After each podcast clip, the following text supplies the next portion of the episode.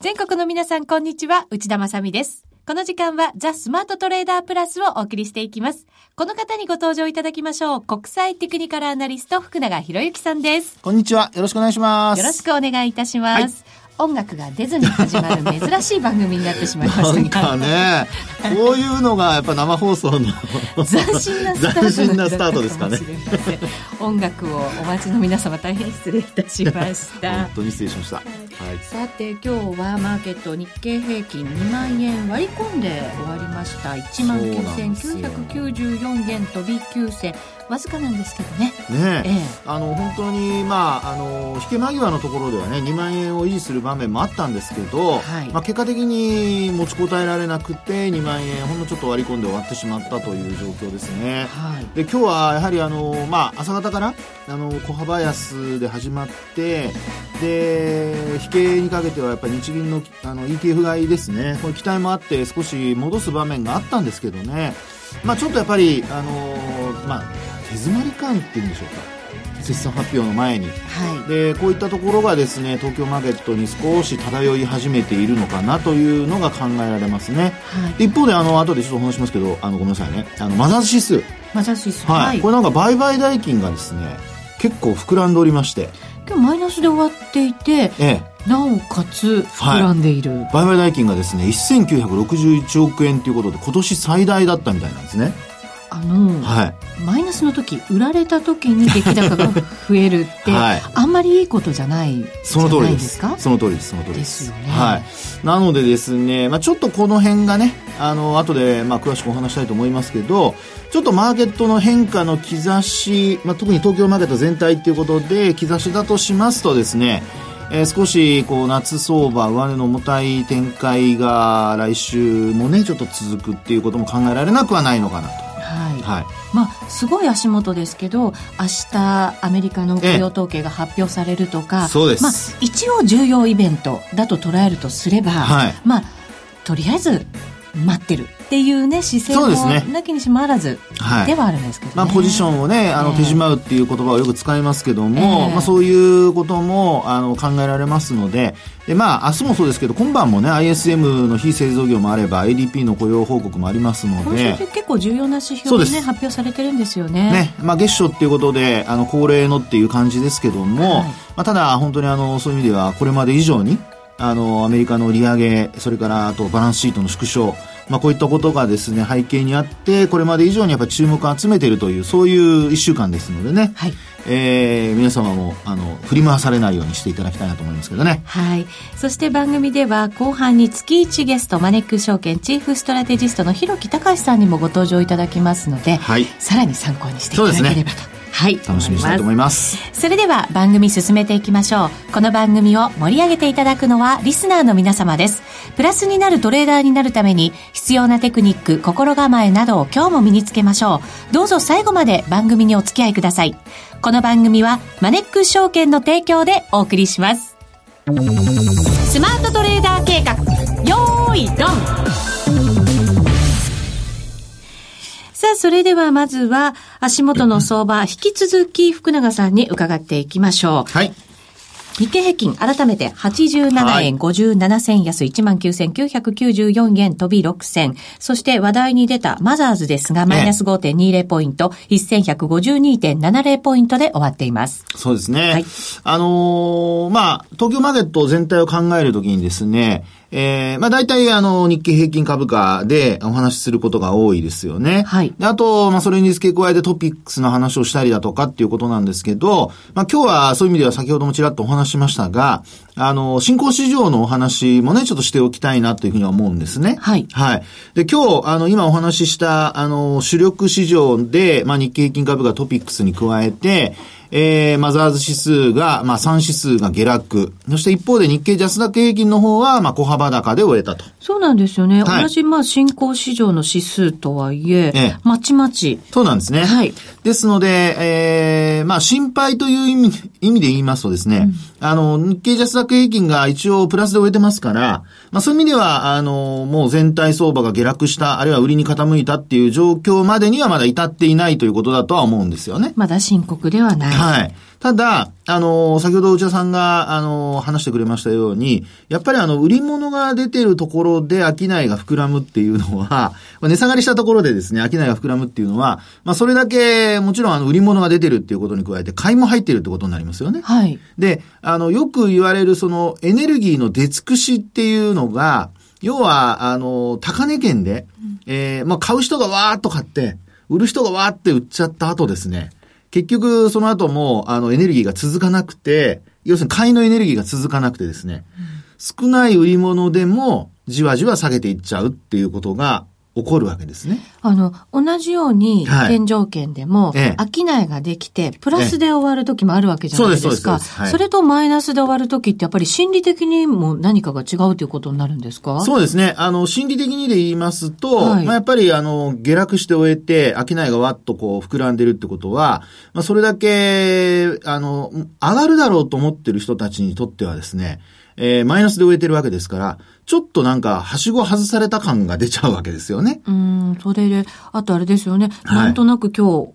終わっちゃって、ええ、こうマイナスで終わっちゃって、この先ももしかしたら下げるんじゃないのみたいな、はい、そういうなんか懸念みたいなものは湧いてきますよね。うん、そうですね。ですから、まあ大事なのは、やはりあの、これが続くかどうかですよね。うん、で、そのさっきお話しした、その、商いが仮に細った場合に、少ない、まあ売り物でも株価が上がらないっていうふうになってくると、今度はもう一つあの心理的な面以外にですね、損益状況で考えた場合に、はい、まあやっぱりあの、上昇して、えー、それで商いがわっと膨らんだところがそれがマイナスで終わったってなると、結果的にその、まあプラス圏で買ってる人たち、あるいはこう買った人たちは、えー、陰線で終わってるってことになると、ほとんどまあマイナス、その日で言うとですよ、マイナスで、えー、含み損を抱えてる可能性が出てくるわけですよね。はい。で、なおかつ、あの、商いが薄ければ、あの、含み損を抱えている人も少ないと考えていいんでしょうけど、あの、商いが膨らんでマイナスでっていうことになるとですね、それだけまあ含み損、まあ人によってはたくさん売り買いしている人は含み損が大きくなっている可能性もありますよね。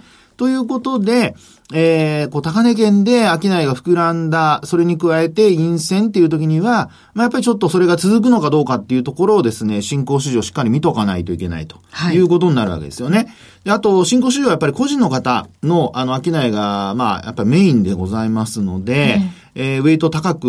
占めてますのでですね、まあそういう意味ではやっぱりここで下落してきているっていう、まあ戻しきれずに下落してきていると。で、あの、ろくがつにじゅうさんにちがせんにひゃくじゅうよんポイントっていうところだったんですけど、はい、今日がせんひゃくごじゅうにポイントっていうことですので、まあそういう意味では、あの、やっぱりちょっとこう、ろくじゅっポイントぐらい値下がりしてるんですよね。うん、ですので、あの、ポイント数で見ても、おー、まあ、あー、えー、下落基調っていうことがですね、こう、ちょっと、まあ見え隠れし始めていると。で、あと、あの、例えば皆さん、あの、一目金衡表なんかご覧いただきますと、あの、転換線とか基準線っていう線があるんですが、はい、で、これあの、基準線なんか見ていただくとですね、あの、にじゅうろくにちかんの半値の水準っていうのが点、あの、基準線なんですけど、はい、これあの、基準線今日割り込んで終えてるんですよね。あ、そうなんですね。えー、ですから、ちょっとですね、半値水準を下回ってきてるっていう、まあ、にじゅうろくにちかんだけの話ではあるんですが、これもですね、少し損益状況の悪化につながる可能性がありますので、まあ、目先はね、あの、新興市場をこう上昇していくところでなかなかついていけなかった人たち結構いると思うんですけど、はい、まあ、ここからはですね、少し、あの、マザーズ市場に関してはちょっと注意が必要と。で、あと、日経ジャスダック平均に関しましては、こちらはですね、えー、まだ、あの、しっかりとした状態が続いているということですね。そうすると、マザーズとは違う状況。はい、そうです、そうです。で、あと、こちらはですね、先ほどお話しした、あの、一目均衡表なんかで見ますと、転換線がさんぜんにひゃくごじゅうはちえんごじゅうななせん。はい。で、今日の終値がさんぜんにひゃくごじゅうはちえんよんじゅうろくせんですので、こちらの方は一応上回って終えているっていうことなんですね。もう、あの、さっきは基準線でしたけど、はい、その上にある転換線。これはあの過去ここのかかんのあの高値と安値の半値水準なので、まあそういう意味では、あの、日経ジャスダック平均はしっかりと。ですから、あの、マザーズ指数は、まあ、あの、さっき、内田さんからも話にありましたように、単純なポジション調整の可能性があるわけですよね。はい。で、それが、あの、マーケットの、あの、まあ、上値の重たさを嫌気してなのか何なのかっていう理由はちょっとわかりませんけども、その、ポジション調整という一過性のものであればいいんですが、これが今見ていた、あの、お話したような、こう、日経ジャスダック平均に広がったりってことになりますと、ちょっとですね、あの、東証一部がこう冴えない中で、本来、あの、えー、小型株、中小型株にお金が向かうと考えると、日経ジャスダック平均もマザーズ指数も、まあ、できれば両方ともプラスで終えるっていうような状況が、あの、マーケットの循環物色っていうことを考えたときには望ましいわけですよね。エネルギーがそこで保たれてる。そうです、そうです、そうです。はい。で、それが結果的に今回はマザーズ指数が売買代金も多くなって、で、なおかつ、指数は下落して終えている。小幅ですけどもね。ですから、まあそういったところはですね、続くようですと、ちょっと東京市場、あの、これまで日経平均が、あの、安くても動かなくても、新興市場が強いというふうに思われた感はあるんですが、はい。それの流れがちょっと変わるかもしれませんので、新興市場銘柄を得意とされている方、それからあと東証一部の売買をされている方もですね、えー、そのあたりが崩れてくるようなことになると、えー、まあ主力株にお金が向かってくるっていう流れになればいいんですけど、今のところちょっとそういうふうになってませんのでね、はい、全部が下がるっていう状況になった時にはちょっと警戒が必要かなというふうには思いますよね。うん、一過性のもので終わるのか、はい、逆に広がって全体に及ぼしてしまうのか。そう、そうなんですよね。はい、で、まあ日経平均もね、上値が重たくてなかなかね、はい、皆さんじれったいというふうに思ってらっしゃると思いますんでね。そうでしょうね。えーで、えー、まあ、あとですね、はい、あのー、まあ、夏っていうと、やっぱどうしても時給が気になるところですよね。夏休みに入るとかね、これから。やっぱ外国人投資家なんかは、秋にね、はい、細ってしまってっていうね、傾向にあるようですけど。そうですよね。ということでですね、これもまた今日出たほやほやの、あの、データでちょっとお話をしたいんですけど、はい、投資部門別売買動向というのがですね、ろくがつのだいよん週ですから、最終週。はい。えー、ろくがつさんじゅうにちまでですね、にじゅうろくから。これの、あのー、まあ、データが出たんですが、これ見るとですね、えー、投資部門別に見ると外国人投資家。こちらがですね、よん週ぶりに買い越しに転じております。そうなんですね。えー、これはいい話ですね。いい話。金額のその規模はどうなんですか？いいとかついてくるじゃないですか、内田さん。やっぱりそこ重要ですもんね。それがね、ええ、ちょっと寂しいんですよ。少ないんだ。そうなんです。あのね、前の週はですね、そのだいさん週は売り越しだったんですよね。はい。で、それがきゅうじゅうにおくえんの売り越しだったんです。きゅうじゅうにおくえん。はい。はい、ところがですね、それが買い越しに転じたっていう話ではあるんですけど、ええ、金額はなんとひゃくじゅうごおくえん。ひゃくじゅうごおくえん。はい。はい、まあね、あの、月末ほら、さんじゅうにちの日、大きく下落して終えたじゃないですか。そうですね。ね、ええ、窓を開けて下落して、ええ、というふうなところなんですが、まあ、それでも一応外国人投資家ひゃくじゅうごおくえんの買い越しというですね、まあそういう結果にはなっているんですね。うーん、下落してってもう買ってきたっていうことだから、はい、良くないんですか？ダメなんですか？これね、ええ、あの、おそらく週前半は買い越ししてて、ええ、週後半っていうかさんじゅうにちの日に売ったっていう可能性がありますから、手持ちのポジションを、まあ、要は、もう一回吐き出したという。で、残ったのが、差し引きというのも考えられなくはないですね。ああ、なるほど。はい。で、一方で買ってるのがね、信託銀行なんですよ。はい。ねえ。で、こちらの方はですね、あのー、さん週連続で買い越しをしてまして、で、買い越し額が結構大きくてですね、これせんろっぴゃくじゅうごおくえん。はあ。前の週が、あの、だいさん週がせんにひゃくごじゅうきゅうおくえんだったんですけど、それを上回る。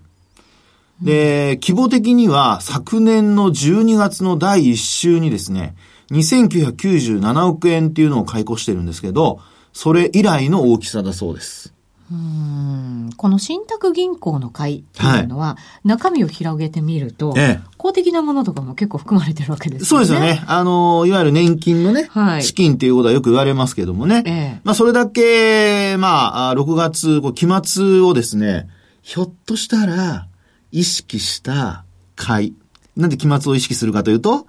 期末の評価額が年金の評価額につながってくるからじゃないでしょうかね。上げておきたかった。値を保っておきたかった。上げたいっていうとなんか、作為的な感じがするじゃないですか。そうですよね。言葉が悪かったですね。いや、いいんですよ。まあそうかもしれませんしね。はい。ということでですね、えー、あの、時給で見ると、外国人投資家はどっちかっていうとなんか、まあ、どっちつかずかな。そうですね。でももしかしたら、ね、ま、想像からすると値動きから見たものにすると、はい、もしかしたら週末にかけて売ってきた可能性もある。そうなんですよ。から、ちょっとポジティブには捉えづらい。うん。で、一方で年金はそうした中で期末を意識してか、四半期ごとに最近ね、運用成績も出したりしてますからね。はい。ね、でもそれってなんかこう一過性のものというか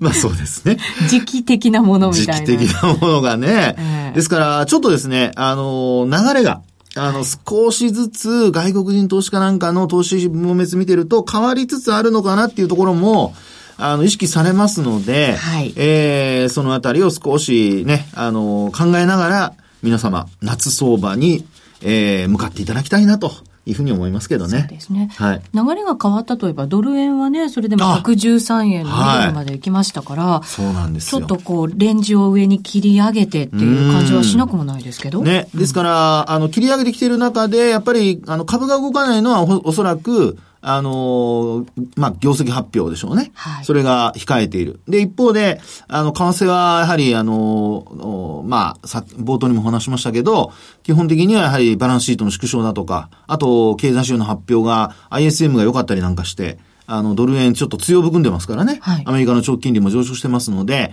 まあそういう意味ではドル円が上がって日経平均株価の下支えになってくれれば、まあ決算発表良ければ、まあ為替も円安に触れ、なおかつ株価もどっかでもう一回上に跳ねるという期待も、あの、まあ、つながるのかなっていうふうには思いますけどね。うん、はい。けどねって言いましたね。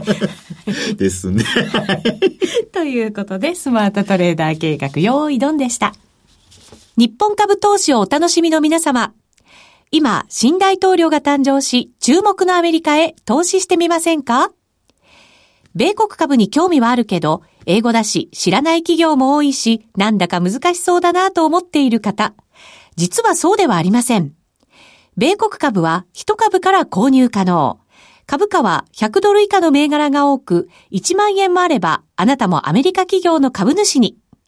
少額から投資でき、始めやすいのが米国株の特徴なんです。多くの企業では、配当はさんかげつごとに支払われ、配当金をもらえる楽しみがたくさん。最近は日本でもサービス展開しているアメリカ企業が増えており、日本人にも身近になったことで、米国株投資を始める方が増えています。マネックス証券の米国株取引サービスはお得がたくさん。手数料は業界最安水準。特定口座にも対応。取扱銘柄数はオンライン業界最多のさんぜんめいがら超。さらにさらに、米国株を初めてお取引されるお客様には、最初のはつかかん限定で、取引手数料を最大さんまんえんまでキャッシュバック。米国株ならマネックス証券。今すぐ、マネックス証券、米国株で検索。当社が扱う商品などには、価格変動などにより元本損失、元本超過損が生じる恐れがあります。投資にあたっては契約締結前交付書面などを必ずお読みください。マネックス証券株式会社金融商品取引業者関東財務局長金商第ひゃくろくじゅうごごう。ザ・スマートトレーダープラス。今週のハイライト。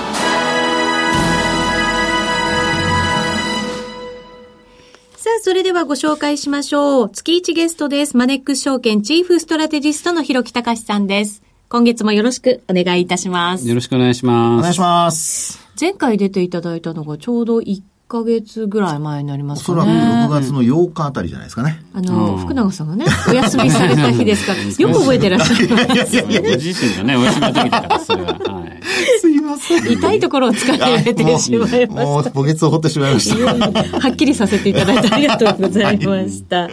だから、そうすると、はい、まだエフオーエムシー とかの前ってことになりますよね。そうそう、前の週ですね。はい。ずいぶん環境変わりました、ひろきさん。どうですか？そこから考えたこのいっかげつかんは。まあ、変わったといえば変わったし、うんうん、まあやっぱり株価という意味ではね、はい、あのなんだかんだ言ってにまんえん台が定着したっていうのは一つ違いじゃないですかね。今日ねちょこっと割り込んじゃいましたけど、 そうそうそう、それでもにまんえん固めというふうに考えるとね。そうなんですよね。だからちょうどそのろくがつに入ってね、えー、あのすぐにいっかいにまんえん割り立っちゃったんですけど、すぐまたそこから下がってなかなかにまんえんが定着しなかったじゃないですか、はい、だからにまんえん定着したのはろくがつげじゅんから後半以降なので、まあ、そういう意味じゃちょうど エフオーエムシー の決定以降ということですから、まあ、あのそれが一つ変わったということですよね、はい、ただまあ先ほどからね皆さんお二人でお話ししている通り上値が重くてっていう状況には変わりないんですけれども、うん、上値なかなかねやっぱり取っていけないと、はい、ちょっと一旦諦めるかとかね、やっぱりそういう動きが、ねね、出るのは致し方ないのかもしれませんけどね。そうね、ここまでは来れたんですけど、問題はこの先ということですよね。結局ろくがつまで、今、まあ、冒頭から エフオーエムシー のお話してますけれども、まあ、ろくがつの利上げっていうのはもうあの時点でほぼほぼもう きゅうじゅうきゅうパーセント 織り込んでましたから、はい、それ自体は何の驚きもなく無難に通過した エフオーエムシー だったんですけども、問題はですね、その先なんですよね。はい、だから当初その、まあ、今年はさんかいという利上げの示唆だったわけで、さんがつやりました、ろくがつも市場の予想通りやりました、じゃああといっかい残ってます、まずできるんですか、できるとするといつやるんですか、まあ、あのさん、ろく、きゅう、じゅうにのタイミングでいけばくがつなんですかじゅうにがつなんですかっていうところがまだわからないし、それから同時にその資産縮小、バランスシートをですね、縮小していくっていうその工程表もろくがつに示したわけですけども、はい、肝心のいつからやり始めるんですかって、これはまだわからないわけですよね、はい、でちょうど昨日はその時の会合の様子がですね、議事要旨として出てきたわけですけども、ええ、じゃあそれ見ればヒントが手がかりがつかめるかと思ったら、これも意見が割れててわからないという結局あのろくがつ利上げなんてのはもう織り込んじゃってて、マーケットが気にしてたのは次のいっかいさ、最後今年最後やるとしたらその利上げがくがつになるかじゅうにがつなのか、ね、資産縮小がくがつに始まるのか、あるいはくがつにアナウンスしてじゅうにがつからやるのか、そういうこの先のスケジュールが全然わからないというね、はい、そういう状況がちょっとこう不透明感で、なかなか相場がですね動いていけないない理由なんじゃないかなと思いますね。うん、やっぱりもやもやした感はね、ずっとなんかこう頭の上にのしかかってるような感じがね。そこですよね。えー、で た, ただ僕もう一つちょっと大きい構図があって、はい、どうしてもやっぱりあのこの番組のリスナーさんはちょっとこう違うとは思うんですけど、一般の人で、まあ、エフエックス とかね、為替に興味がある人ってやっぱりドル円しか見てない人って結構多い、中心にしてる方はとても多いですよね、うん、あとはまあ黒線ですよね、あのユーロ円とか、はい、あごドル円とか、やっぱり我々日本人ですから円を中心に見ちゃうわけですけれども、なんといってもやっぱりドルがね基軸通貨なわけですから、ドル全体の動きを見ていかないとちょっと見落としがちになる部分があります、はい、で今言ったようにアメリカの エフアールビー は、まあ、今年になってにかい、去年のじゅうにがつから考えればさんかい、その前の最初の利上げから、リーマン後の最初の正常化の時から考えればもうよんかいも利上げしてきていて、でいよいよ今度はバランスシートの縮小にまで手をつけようかというようなことになる。そうするとリーマンショック以降ですね、世界の中央銀行がもうガンガン金融緩和をやってきた中では、一番早くそのいわゆる出口という出口戦略をずっと取ってきているのがアメリカの エフアールビー なんですよね。はい。だから逆に言ってしまうとですね、マーケットはまあじゃあ次はどうなるのって気にはもむものの、かなりそのアメリカの出口っていうものについては長い間お付き合いしてきたんで、ちょっと慣れっこになってるっていう気がします。そこへ来て、ここへ急遽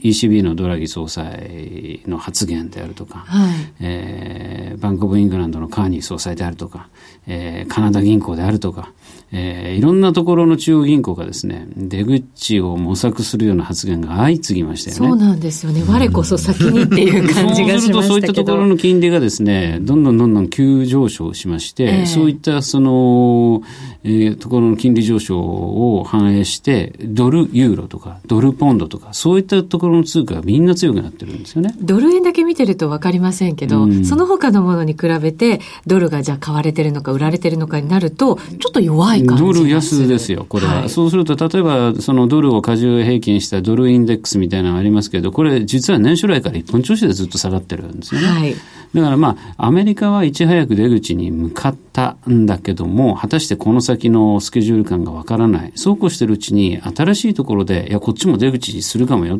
えー、イーシービー もテーパリングするかもよみたいな話が出てくるとですね、マーケットってホットなニュース、新しい方にすぐこう食いつきがちなんで、はい、みんなそっちに行っちゃってるんですよね。だから結果的にドルって今弱い通貨になってる。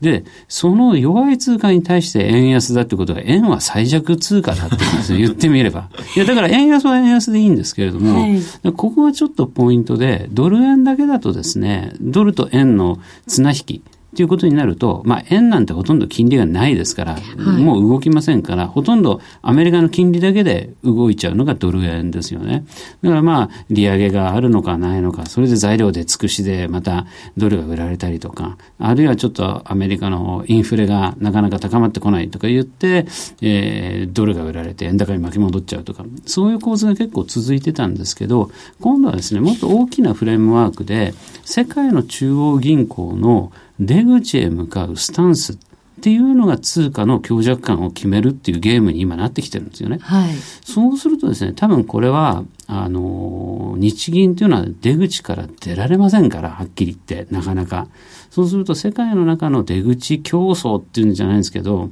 出口模索がですねテーマになるってことは、多分この先に日銀イコール日本の円というのはずっと弱い立場にあり続けると思うんですよね、うん、レースで見たら最高峰というか、まだスタートもしてないようなところにねいるって言っても、ね、過言じゃないですもんね。そうなんですよね。だからそういう意味ではね、僕は今回今先ほどひゃくじゅうさんえんなかばまでありましたっていうこの円安、ようやく多分本物になってきて、そう簡単にはですね今度は円高に巻き戻ったりはしないんじゃないかなと、うん、そう考えるとですよ、うん、これ日本株にとってはいいことと捉えるのか、うん、悪いことと捉えるのか。いや、もちろんこれは日本株にとっていいことなんですよね。いいことでいいんですか。いいことでいいと思いますよ、はい、あのまあ基調として円安が続くっていうことですからね、うん、だから今までは結局そのある意味通貨切り下げ合戦というかね、通貨切り下げ競争みたいなところみんなありましたけれども、世界でですね、はい、だからそういう中でちょっとね、日銀がなんかこう緩和的なことをやるとすぐ国際的な批判で、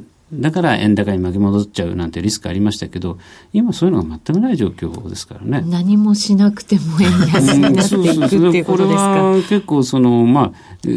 株式相場だけから見ればですね、ええ、まあ、あのどっちかというといい材料じゃないかなと思いますね。黒田さん喜んでるんじゃないですか。自分もね、サプライズしなくてもね、そうそうそう、円安になってくれてると、うん、ちょっとなんかあれなんじゃないですか、うん、俺僕もなんかしたいなと物足りない。どうなんでしょうね。ね、でも今の水準であれば、まあ、企業にとっても、まあ、下方修正の要因にはなりませんし、はい、なんかプラスに捉えるっていうことなんでしょうけど、行き過ぎた円安とかっていうのっていずれなんかまたねマイナスになってくる水準っていうのもきっとあるのかもしれないんですけどね。そうですね、まあ、これ行き過ぎるとね、さすがに今度輸入企業さんとか、えー、そういったところから、まあ、ちょっと悲鳴が聞こえてきてとか、あるいはちょっとこの政治政治的な問題ですよね。ここまで話しちゃうと、はい、あの長くなっちゃいますけど、この間の都議選で自民党がもう歴史的惨敗を喫しましたよね、はい、でこれからいろいろその会見のスケジュールとか、えー、衆院選解散とかそんなことに睨むとですね、やっぱり政治的な要素になっちゃうと、まあ、ポピュリズムじゃないんですけども、やはりその行き過ぎた円安となると生活に直結しますでしょ。食料品の値上げとかですね、そういうのもちょっと逆に政治からのプレッシャーなんかも来るかもしれないですけどね、うん、確かにそうですね。長期政権になっていることで外国人投資家は日本は安心だよっていう会を入れてた反面で、はい、ちょっと揺らいでくると、うん、やっぱり不安になってしまってさっと逃げてしまうという要因にもなりかねないということになりますよね。まあ、ただいずれにせよまだこのひゃくじゅうごえん手前のところではですね、はい、あまり行き過ぎた円安なんていうのは、まあ、ちょっと、うん、考えなくてもいいかもしれないですけどね。まだまだですよね。ひろきさん、今月もありがとうございました。ありがとうございました。さて、そろそろお別れの時間が近づいてきました。ここまでのお相手は福永博之と内田まさみでお送りしました。それでは皆さん、また来週。この番組はマネックス証券の提供でお送りしました。